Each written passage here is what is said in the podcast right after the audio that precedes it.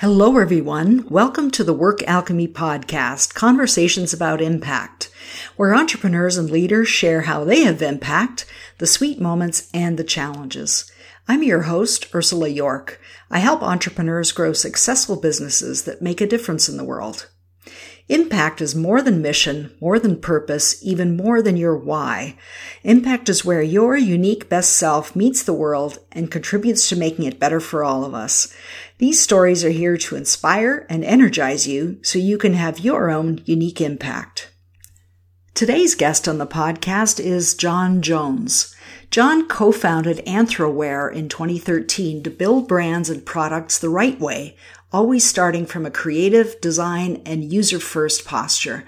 Anthroware exists to create products that make it easy to do hard things, and they do that by obsessing over design and the people and organizations that use the software. John leads this rapidly growing company's business design, innovation, culture, and goals. Welcome to the podcast, John. I'm delighted to have you here. Thanks for having me. I'm excited to be here and chatting with you and and um, this is a great opportunity. So thank you. Yeah, my pleasure. I'm looking forward to it. So I'm interested in knowing. Uh, I mean, there's a lot of tech companies out there. There's a lot of people doing um, different things in that sector, and I'm curious how you see your company Anthroware's impact in the kind of larger scheme of things. Yeah, that's a great question. That, I mean, I'll start with a like a definition, which is there's a difference between companies where the, their biggest value prop is tech and companies where it's they're enabled by tech. And mm. you know, Anthroware is we view it as a full service creative agency and product studio. And if you think about if you think about a spectrum of of you know innovation and, and which is a totally overused word. but I'm going to use it anyway. and what and what companies do to be innovative? You can be innovative in tech, and that usually means that there's some part of your process that's R and D based or somehow cutting edge, and you're really pushing the boundaries with the technology. Um, and, or it could be innovative in terms of experience or uh, business. You know, there, there are innovative business plans that mm-hmm. get designed um, to be, you know, just a really great business plan that solves a problem in a way nobody else has done it. Um, and when we looked at Anthroware on that spectrum, we realized, you know, the, the six years we've been around, we've been around since 2013. We've innovated technology exactly twice, mm. but we feel like we are in this really creative, innovative um, environment. So it was a it was a really you know stark you know kind of shake up where where we all of a sudden realized we're hey we're not a tech company we're a, we're a design company we innovate designs and experiences and we take really hard things in people's lives and make them easy with technology and the end result is we're building apps we're building web platforms we're building these beautiful brands but the things that are innovative are often the experiences um, it's not we're not innovating really from a technology standpoint very often hmm. it's a it's a product product development company. Um, and you asked me about our impact. Choosing the right partners is a huge part of that. We're a service company. I mean, we, we generally build things when people, you know, are looking for, you know, product development. They hire us as a kind of on-demand, you know, team that, that can do that really effectively. We've had the opportunity to work on some pretty amazing products in the healthcare space and education space that really impact people's lives.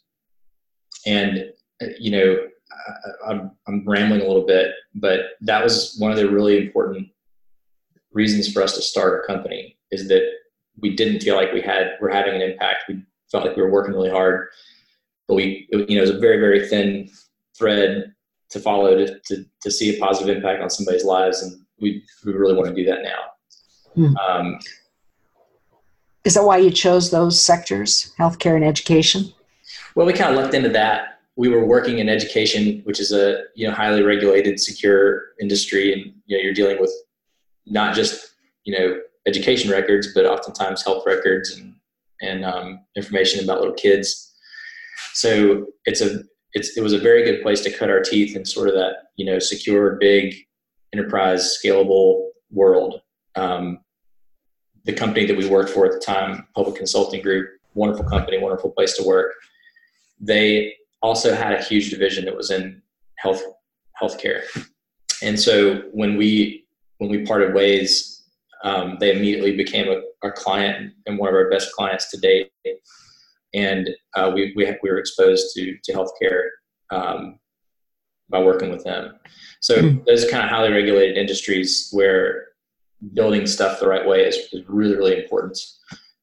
It was a great place to, to start out. Yeah.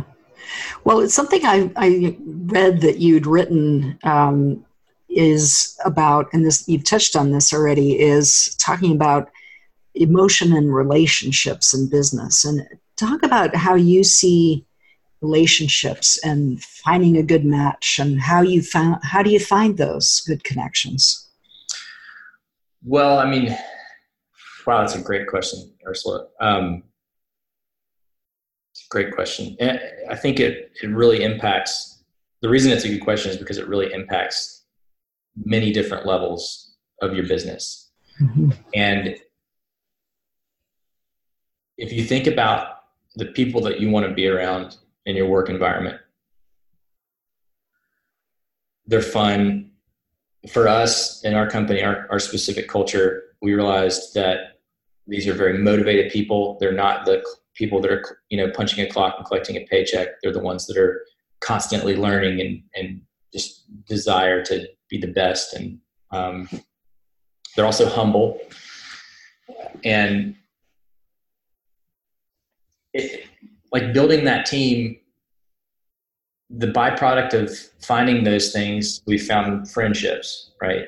And when you think about work and you think about the team, there's this idea that business and work, I'm sorry, business and, and personal stuff is separate.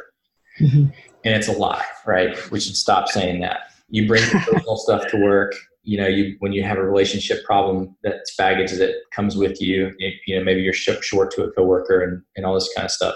So there is a, a connection between personal and business.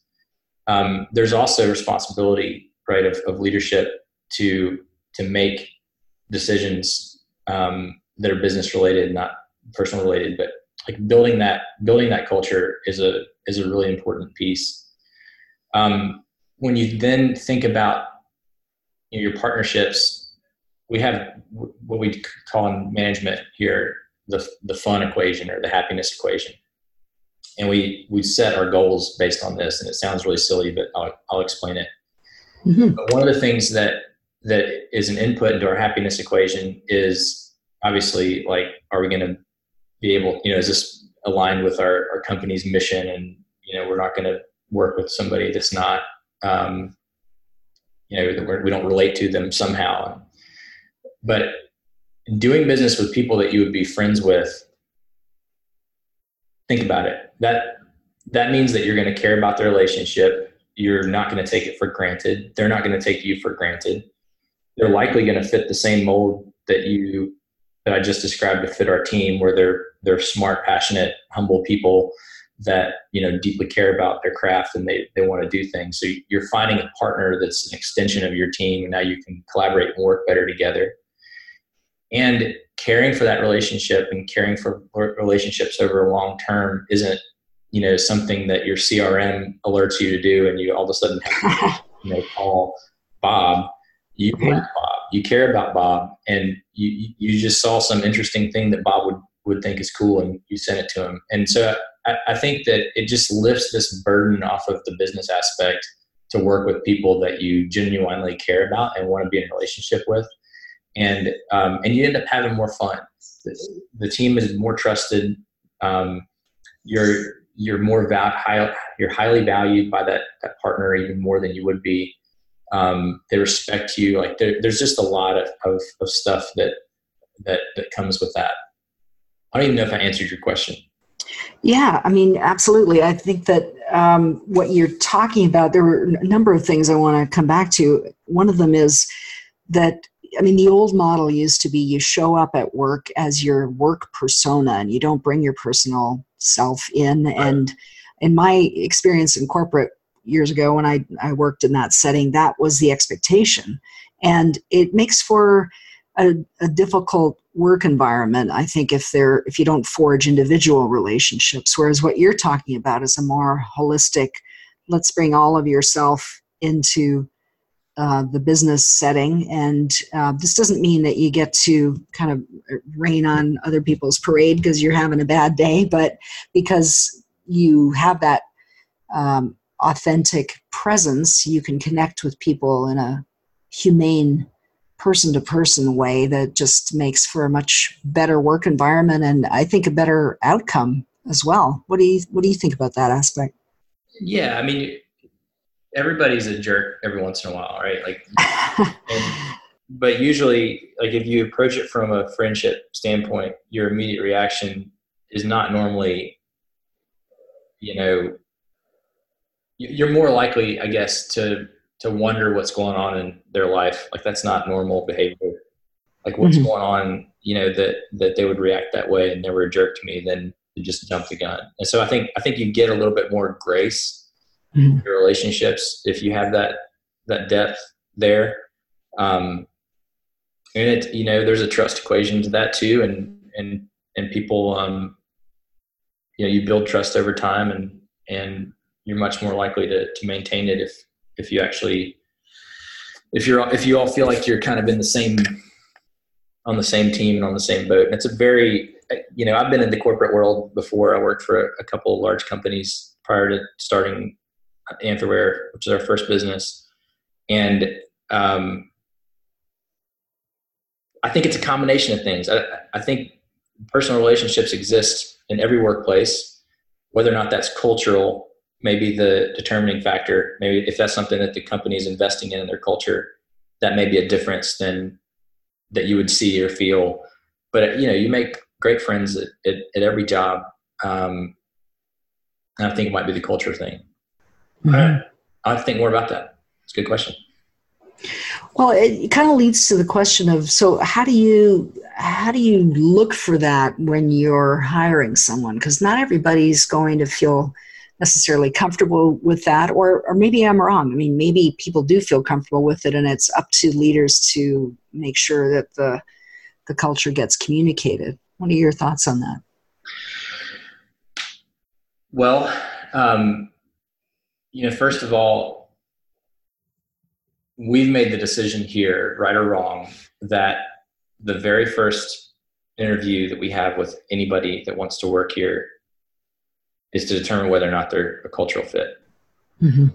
Skills are actually actually secondary to the culture that we're trying to build.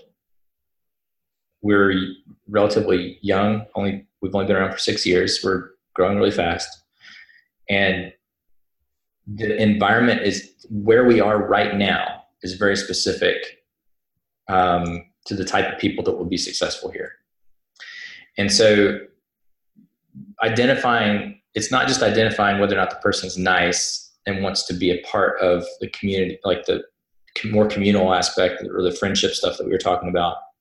That's modeled for them when they come here and visit the company. They still have to want to work here and that's modeled for them when they walk through the doors it's obvious that these people care about each other if they if they just want to you know be a gray man and come and leave and, and not be noticed that you know they they have to make there's they have to make that decision on, on their own as well it's very very hard to figure that out um, how much they're going to contribute um, but the pieces that we can't figure out is like knowing that we're growing fast you know having some emotional intelligence and, and being letting things roll off your back, you know, and, and responding well to changes, uh, not letting that you know drag you down.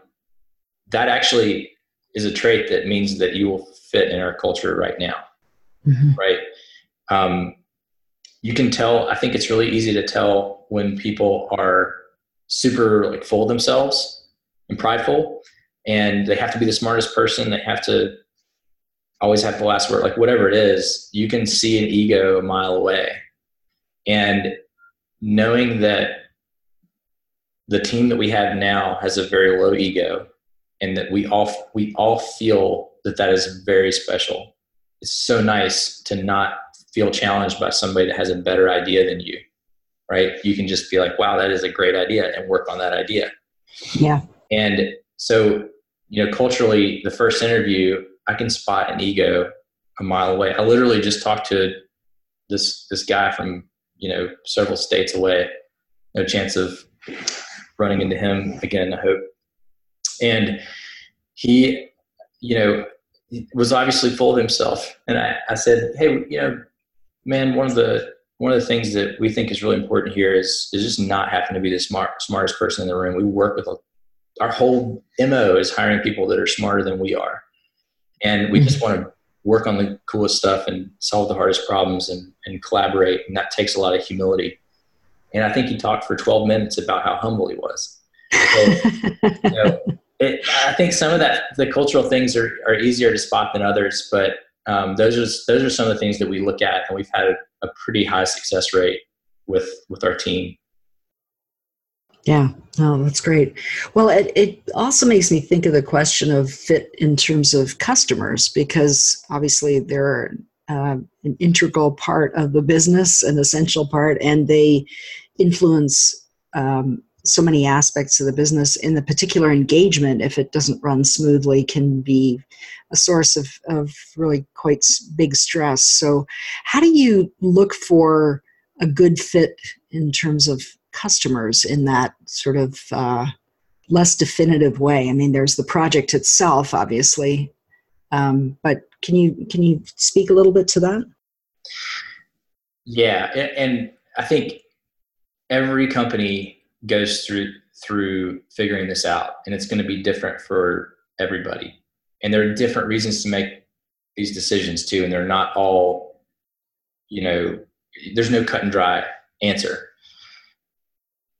And in addition like you know if you're listening and you're just starting out you feel a lot of pressure to take every client. Mm-hmm. the luxury of success is being able to understand when that client is not a good cultural fit. And Simon Sinek, everybody loves him, and I think he's great. He talks about how your best customers are the ones that believe the same thing you believe. Mm-hmm. So if you take a solid look at your culture and your company, what you stand for, the things that your team values, which by the way could be a little bit different than what you personally value or what you thought we were going to value, right? But those things, just pay attention to those over time. And if you understand those and you relate it back to that, your best customer is going to believe the same things that you believe. It doesn't have, they don't have to believe everything, right? But you should have some solid overlap in how you're going to treat each other and, you know, the, maybe some cultural things just about, you know, what do they care about? Do they do they invest a lot of time in their people. Well, that means they obviously care about people. Are they already like as a more pragmatic sense, based based on the fact that I just told you we were a creative agency and, and a design firm first, and you know we do build technology, but we're leading with that creative agency foot. If our partners are um, they if they think they need software developed and they don't put enough emphasis on the user experience and the brand and how it actually makes people feel, then it will be a very hard engagement. We've learned that over the years. So we look, we actually look at those companies and we say, wow, they've, they actually have, you know, five user experience people. One of our partners now has, has a team of five. They're paying salaries. They already value that. That's great. Mm-hmm. So when we go there and we, we're talking to them, we're, we're very cognizant of, of those cultural things and how they treat people and what their mission is. And do we believe it? You know do they believe in ours? Like that's those are all you're sniffing each other out. But then knowing that they are already investing in some aspect of your value prop that means they already value it. And we've realized that our best partners already value what we do. We don't have to explain to them what we do. We might see a you know a company that's in desperate need of product development. They they're spending so much money, so much effort building stuff that doesn't move the, the needle for their whatever the intended purpose is because they're not doing product development the right way. But if their website is super ugly and they haven't updated it in 10 years, if um, they don't have any designers and, and they just feel like they can throw some software engineers at the problem and expect magic to come out the other end there's going to be such a huge education component that no matter how much i could help them it'll be very hard for them to see value in it.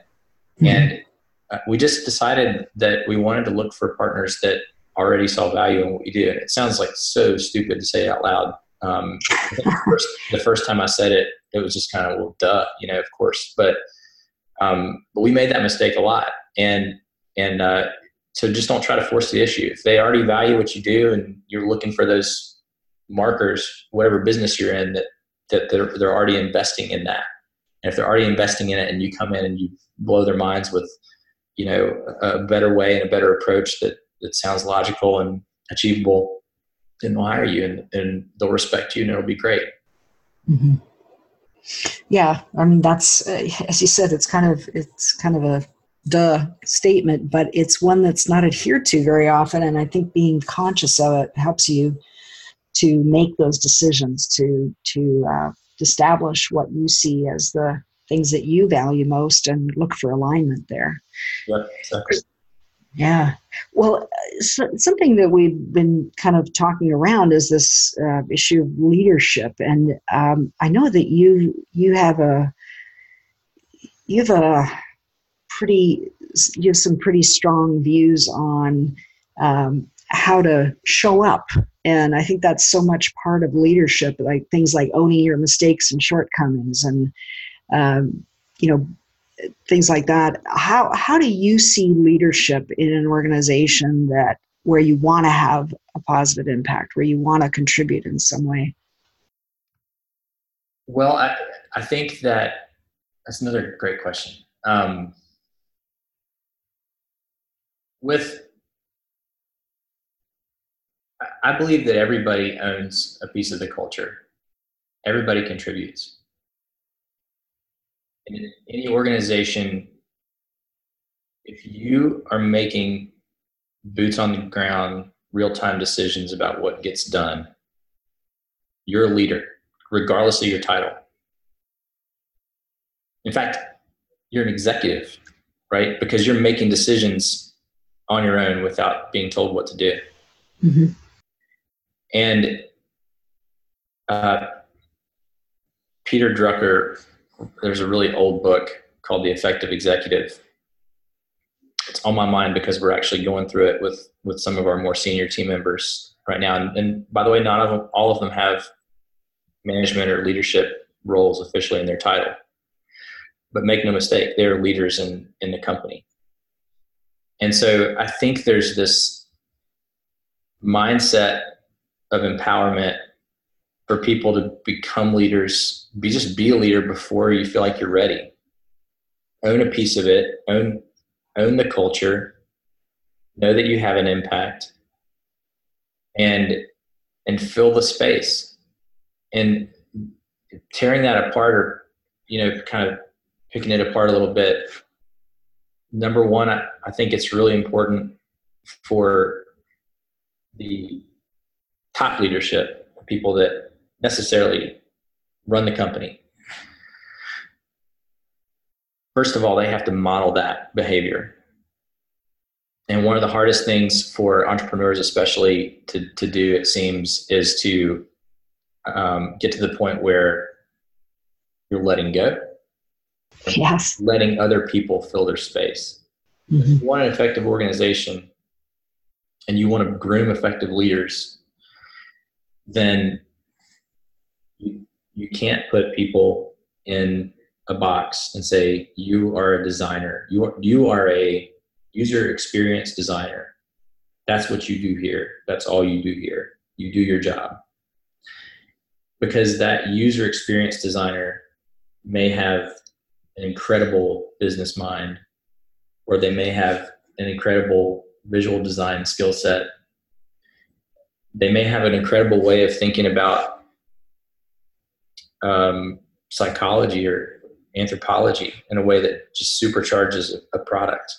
You should let them be as big as they as they can be, fill their own space. So I think real leadership is not management. It's management is like making sure that the tasks that you're doing are being done in an effective time efficient way, efficient, time efficient way. Um, being effective and, and being a real leader is, a, is all about letting people be as, as, you know, fill their own space.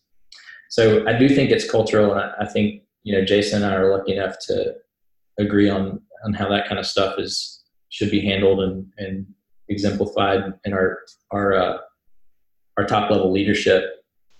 And you and Jason is your co-founder. He's your business partner. That's right. Just for people to know who that is. Yeah. Uh, yeah, he's great. And so that like we have to make be an example of that, but it's more about empowering other people to go out and, and do their thing. And you asked, it, you know, there's a piece where it's like own your mistakes. Well, it's another obvious duh statement that you have to be in an environment where it's okay to make mistakes. Now, it's not okay to make mistakes over and over and over again.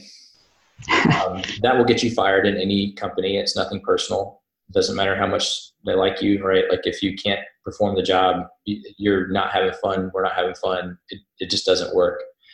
But if somebody is trying something new or novel, or they're pushing the envelope, or they're just you know being creative and they want to try something, they're trying hard and they have the company's best intentions in mind. You're gonna fall flat on your face sometimes, but you just have to yeah, there, there's a very cultural component where it's it has to be okay to make those mistakes, and if it's okay to make the mistakes, it's okay to have full personal accountability for what happened, and then you can immediately move to how do we avoid that in the future? What do we learn, or you know how can we build on it? So, yeah. you know, I think there, those are those are great questions because I think about it in terms of not just if you're if you're in a leadership position in a company you can affect the company culture. You are affecting the company culture, and you should, you know, you should realize that and, and, and work towards creating a company culture that you want to show up to every day. And yeah. and also, if you're looking for a startup to work for, or, or you know, ten thousand person corporation to work for, look for the same stuff. And find a place that fits you because if if if you're misaligned on how how leaders work how managers work if you're misaligned on you know whether or not there's a culture of being able to fail and not get fired if you're misaligned on you know getting stuck in a box and only being allowed to do that one job that's just not the right spot for you mm-hmm. so you know it, it's a very intentional thing, and it's unfortunately hard hard to get right. And we're very lucky that we've been able to do that. And a, a huge part of that is consistency. You know, between my co-founder Jason and I, and a huge part of it is just extremely. We got extremely lucky, and we're so grateful for uh, you know some core team members that have been with us for a really long time that hold us accountable to making sure this culture stays that way and you just you have to listen and make sure that you're hearing when there's when issues come up because they will you know. Yeah absolutely. Well you've referred to your co-founder and that's a, an arrangement that is something that some people move towards some people shy away from. So how have you made that work? How have you made that collaboration effective especially long distance because jason's in california so yeah, he is, and that's really hard. We're trying to get him to move here, um, and and I hope I hope he will. And every time he visits, I just realize again how that we have no idea how much we're missing by not having him here. Hmm. He does a really great job taking a minute, you know, before he gets into work stuff when he calls any team member to check in with them and, and do some relationship building and stuff. But it's it's tough over the phone.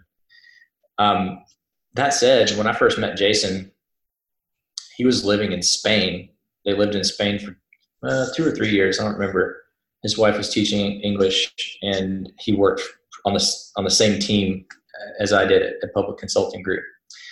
And so our, our entire relationship, he, first it was Spain, and then he moved back to California. Our entire relationship started out remote, and it, you know it's still remote. Um, when we I worked with him for three years before we broached the topic of starting a company. And we were so passionate about the software that we were building, and we were both software engineers. So, um, although we have a creative company now, we both started out as nerds. He still is one. I'm I'm recovering. but he, so we're both technical background. We're working on the same team, and he thinks something's supposed to be done one way. I think it's supposed to be done the other way, and we would be almost yelling on the phone on these conference calls. I'm sure making a lot of people really uncomfortable. And you'd hang up, and then five minutes later, I would need something. I'd call him up, and it was just it was like nothing happened. It's like, hey man, how's your family? And we we were picking that apart one night when he was here visiting, and we realized that there was a complete disconnect from the way we felt about each other and our friendship and our ability to work together and be cool with each other and the passion that we had for wanting to build things the right way. Mm-hmm. And in fact, that became, you know, the, maybe one of the first conversations about, well, what it would look like, what would it look like to build something the right way? And, and that's when we started talking about understanding the business requirements because we would just get stuff handed down, you know, from, from the consultants that we rarely even ever had a face to the name. Um, and then you know, utilizing real design. Like we were just really grooving on the, you know, the fact that we were hacking together these user interfaces and stuff and that we knew they were bad because we didn't have any designers. We really wanted some. And, you know, how do we do it just, it, it became this, this conversation of like, I, we're frustrated with how the, the way that we're doing things now. The end result is, you know, less than desirable in our opinion. And how, how would we fix all that? and the way that we collaborated and knew that we could work together and knew that we, we could not let, allow work to interfere with our, our personal relationship, you know, and friendship, that that we would be probably pretty good business partners, even though he wasn't here. Mm-hmm. So when we decided to start Anthroware, um, we basically just started. We hadn't thought through hardly anything of what this company was going to turn into, and we just said, "Hey, we want to build. We want to build products the right way and we're going to try it. And that was 2013. We, we launched our first site in um, on June 4th or 5th. And that's kind of when we celebrate Anthroware's birthday. I, I, should really know the date. um, and and we've had ups and downs. And, and I think the thing is with, with business partners, it, it can be the best thing ever.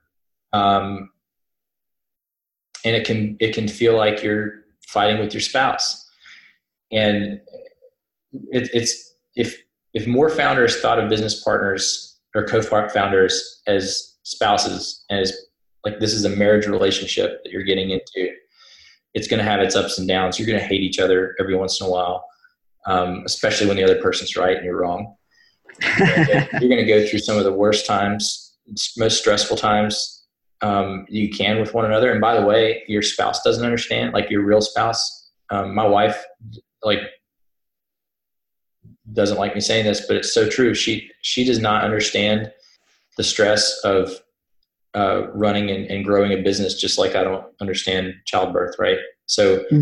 there's unless you're a co-founder of a of a growing business and you're going through these growing pains, you have no concept of what uh, what the other person is going through.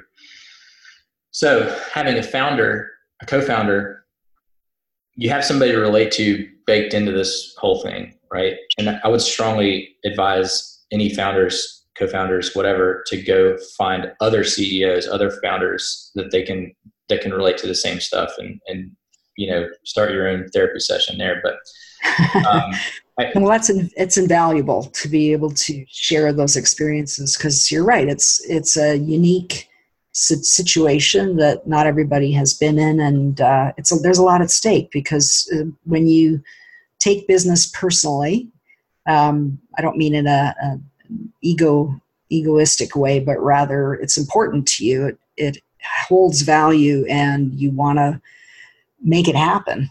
Um, it's yeah, uh, it feel yeah, go ahead. Uh, sorry, I was just going to build off what you said. I mean, it, it can feel so lonely when things are low, and it, you can feel, you know, so you can celebrate things that other people may not even understand why it's a big deal, and you have somebody to do that with. Yeah, absolutely. I, I love having a co-founder. Uh, I've been able to take vacations for the last few years and not think about work. Yeah. And that's because I trust Jason so much. And that's rare for entrepreneurs in the early years to be able to do that. It is. It is. And and we, you know, beyond us, our skill sets are different. I never was a great software engineer. Um, I've always been a, a good, you know, decent, passable product thinker, but wasn't very good as a software engineer. Jason's great at it. So he's our CTO. So there's obviously a, a, a difference in skill set. There's a there's a difference in risk tolerance where hmm. i I am way more likely to just hammer down on the gas pedal and go for it. And Jason is this is the brakes, and it, it's it's needed. It's necessary. We make smarter business decisions because we're combined. Um, yeah, because because of him asking those questions and yeah, and of you being able to say, "Hey, let's go for this." I mean, this is an opportunity. Let's do it. So it's a good it's a good combination, and it's really highlighting how you're bringing together different strengths. It's not like your your business partner is a clone of you. It's someone who's bringing different things to the table, which is that so valuable. Yeah, and, we, and it's it's 50-50. I mean, we've had um, we've had many times where, as far as pushback and, and stuff like that, he's asked really great questions, and we've said, "Hey, you're right. We shouldn't do this. It's too high of a risk."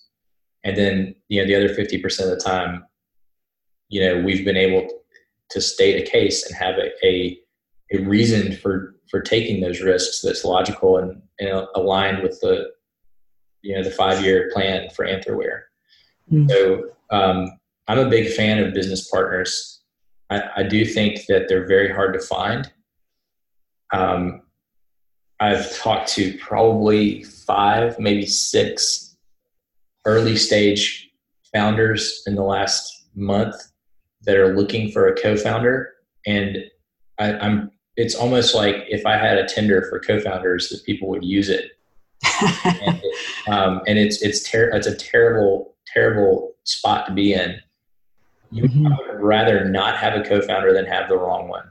You, yeah, absolutely. Always, I could hire I could hire somebody to give me you know to push back on my ideas for a lot cheaper than it, than it you know it costs to have a co-founder from an equity standpoint, right? Mm, yeah. So, so there's plenty of other options to fill those gaps in skill set, but you know, just don't rush into the co-founder thing yeah, I think there's a tendency to want to um, make a quick choice. You can just get on with things. But uh, yeah, I like your business idea Tinder for co founders. I, I wanted to. You know, deal with me? Want to be my co founder? you already have one. um, well, John, I know there's there's a, the one thing I wanted to ask you before we wrap up and and uh, do our rapid round of questions, and that is, I, I know you've seen this in action where tens of millions of dollars get spent on paying big consulting companies to end up with a product that just isn't that great. And you've you've made reference to some things like the the user experience and what's your perspective on that as as far as um, companies investing lots of money and not having that outcome? My perspective is that it's a travesty. Hmm. It it shouldn't happen. Um, one of the things that startups deal with and early stage companies is one of the big pro- big reasons they die is because they have these you know undercapitalized, underfunded projects. They don't have enough money and momentum to get where they need to go before the, they're out of slugs and the, and the business dies. And you think about that, there's all sorts of other things too. You think about that and you think about, you know, Hertz, the, the car rental company suing Accenture right now for upwards of, you know, 30 some million dollars because they paid them to design and build a, basically a new booking website with a mobile component. And they spent $30 million and it, it doesn't work.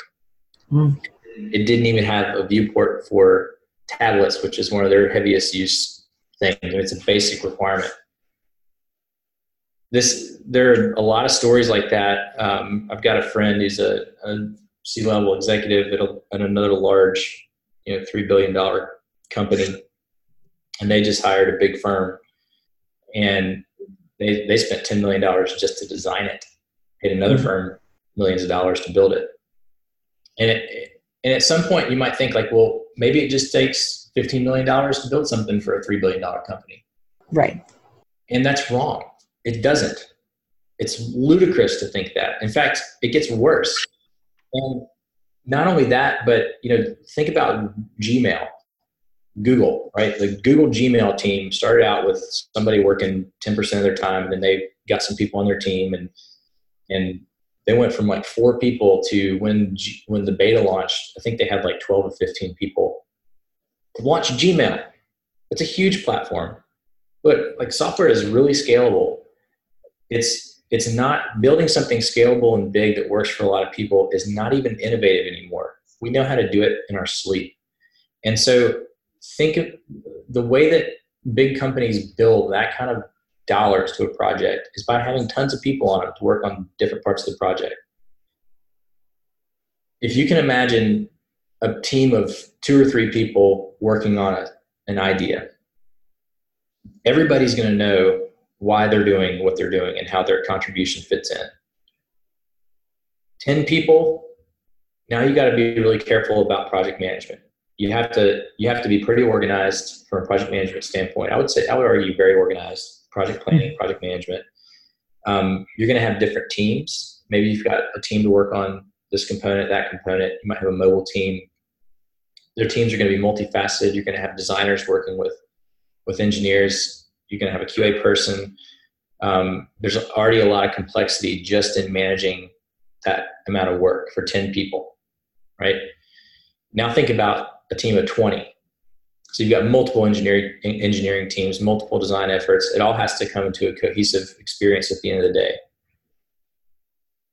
The teams that build products like the the the one that was built for Hertz have hundreds of people touching the product.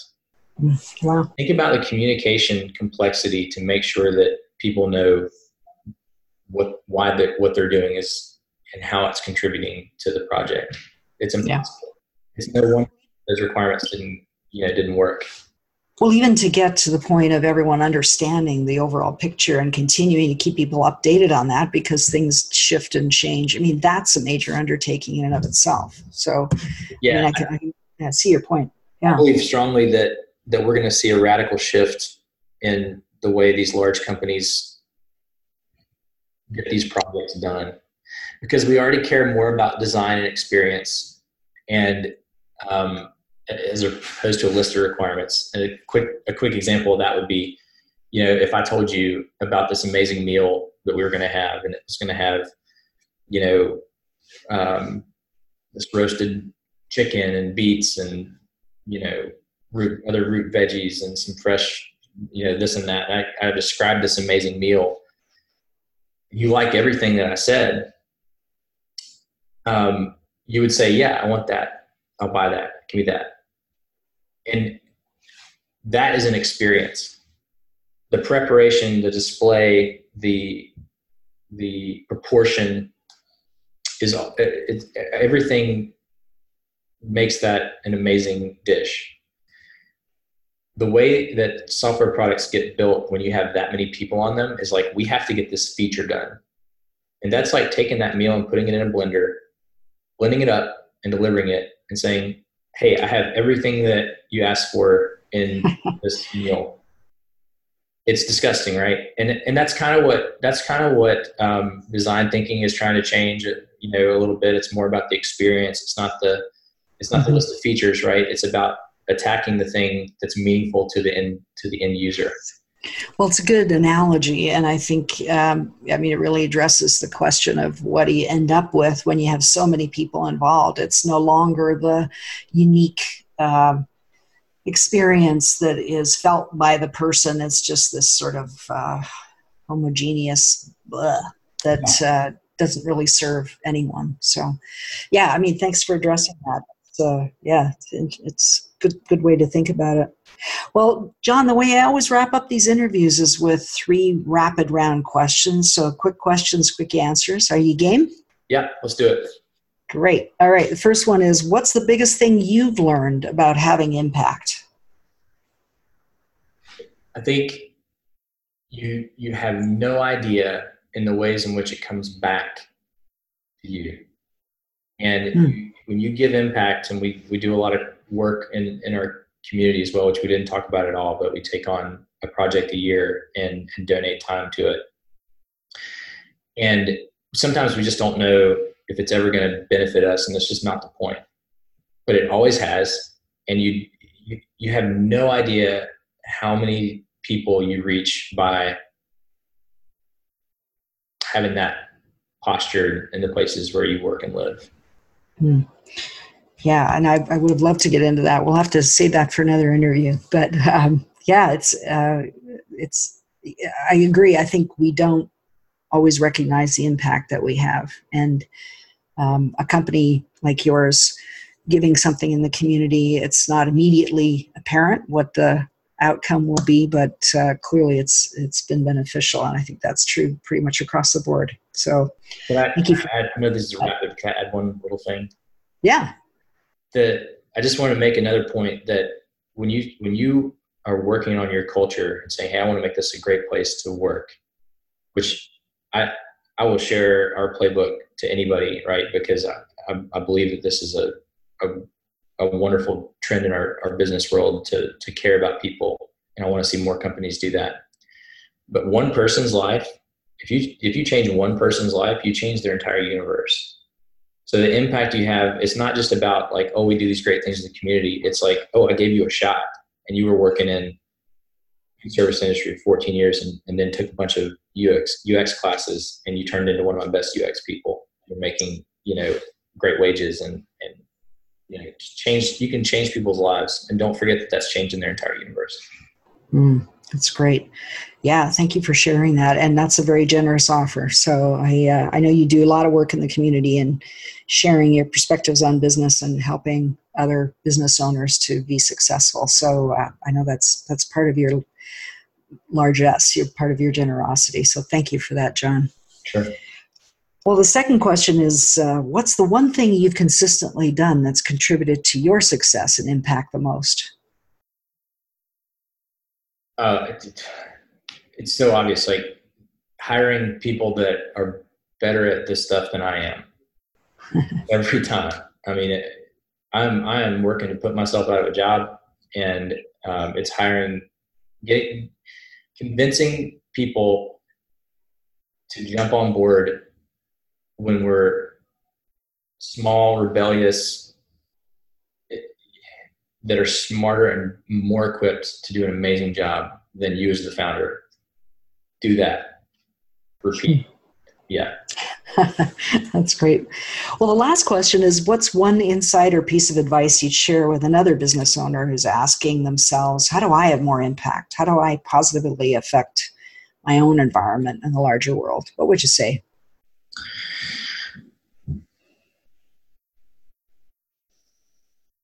You know, I would tell them that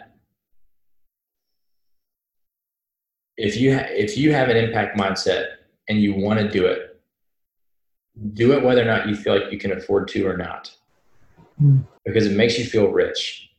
And there's actually studies about people that that buy name brands and because they they just want to associate with like well, I don't need to buy a generic. I mean, it's it's weird. Um, it's the same stuff. And then after giving to a charity, somehow their their compass had shifted enough that they that they buy different products. They buy generic brands. They don't have to flex. It's a weird study, but mm. it makes you feel rich, even if you don't have a lot. As a company, that's going to be part of your culture and you want to have some sort of impact in your company, give now, give a little bit, do what you can. You'll feel more successful. You'll feel like you're on mission and you know, you won't regret it. uh, we've done that. We've we've been able to. We've actually had conversations about not doing that. I mean, it's it's not like we are not perfect, and we. I remember um, we had a really lean year, and we hadn't done a big project, and it got to to the end of the year. We had very little money left over. We were profitable by like forty dollars, and um, we had an opportunity to uh, work with this charity like right at the end of the year, and it was like, you know, I'm a I'm a believer, and I felt like it was just like, yeah, you know, the big man upstairs was like, yeah, you said you're going to do this. I'm giving you one more chance, man. and we didn't have any money to do it, and um, we were talking ourselves out of it. I mean, we were we were running away from that because it's like we don't have the money. Like surely we're not supposed to, you know, this this mission is conditional, right? It's only it's only when we have access and, and we can give it. And um, we just realized that that's not either one of our hearts. And um, we told the team about it, and, and we all ended up chipping in and, and making it happen. And hmm. it it ends up it ends up being something that means more than it certainly means more than the forty dollars of profit or saying that we were profitable that year.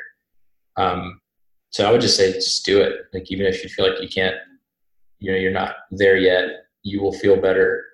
Um, make your impact now don't wait. Mm, that's great. Well thank you john and thank you for our conversation today. I i always find our conversations so um, inspiring and it makes me think about things that i'm doing and uh, that I'm, I'm helping my clients do. So it's uh, it's been so great to have this conversation with you. I think uh, you're um, your leadership in in your own company in the community are are uh, really valuable. So thank you so much for sharing that with us today. Thank you so much. I, I so much enjoy speaking with you as well, and and um, uh, can't wait to chat with you again sometime. Yeah, me too. Well, if people want to get in touch with you, what's the best way for them to reach you? Uh, our website, anthroware.com, W A R E. Um, if you type in the other you know, like clothes you wear spelling, you will get a completely different company. And if we do not sell ears and tails, we sell uh, product development. So yeah, go to our website, anthroware.com. There's contact forms there. Um, you can, you can game the system right now and get to a two, two hour uh, consult for free. If you look at the options, um, that's the best way. Great. Well, John, thanks again for being here and for the work you're doing in the world. Thanks for having me. Join us for more episodes. Subscribe to the Work Alchemy podcast on iTunes or Stitcher Radio so you'll know as soon as new episodes are available.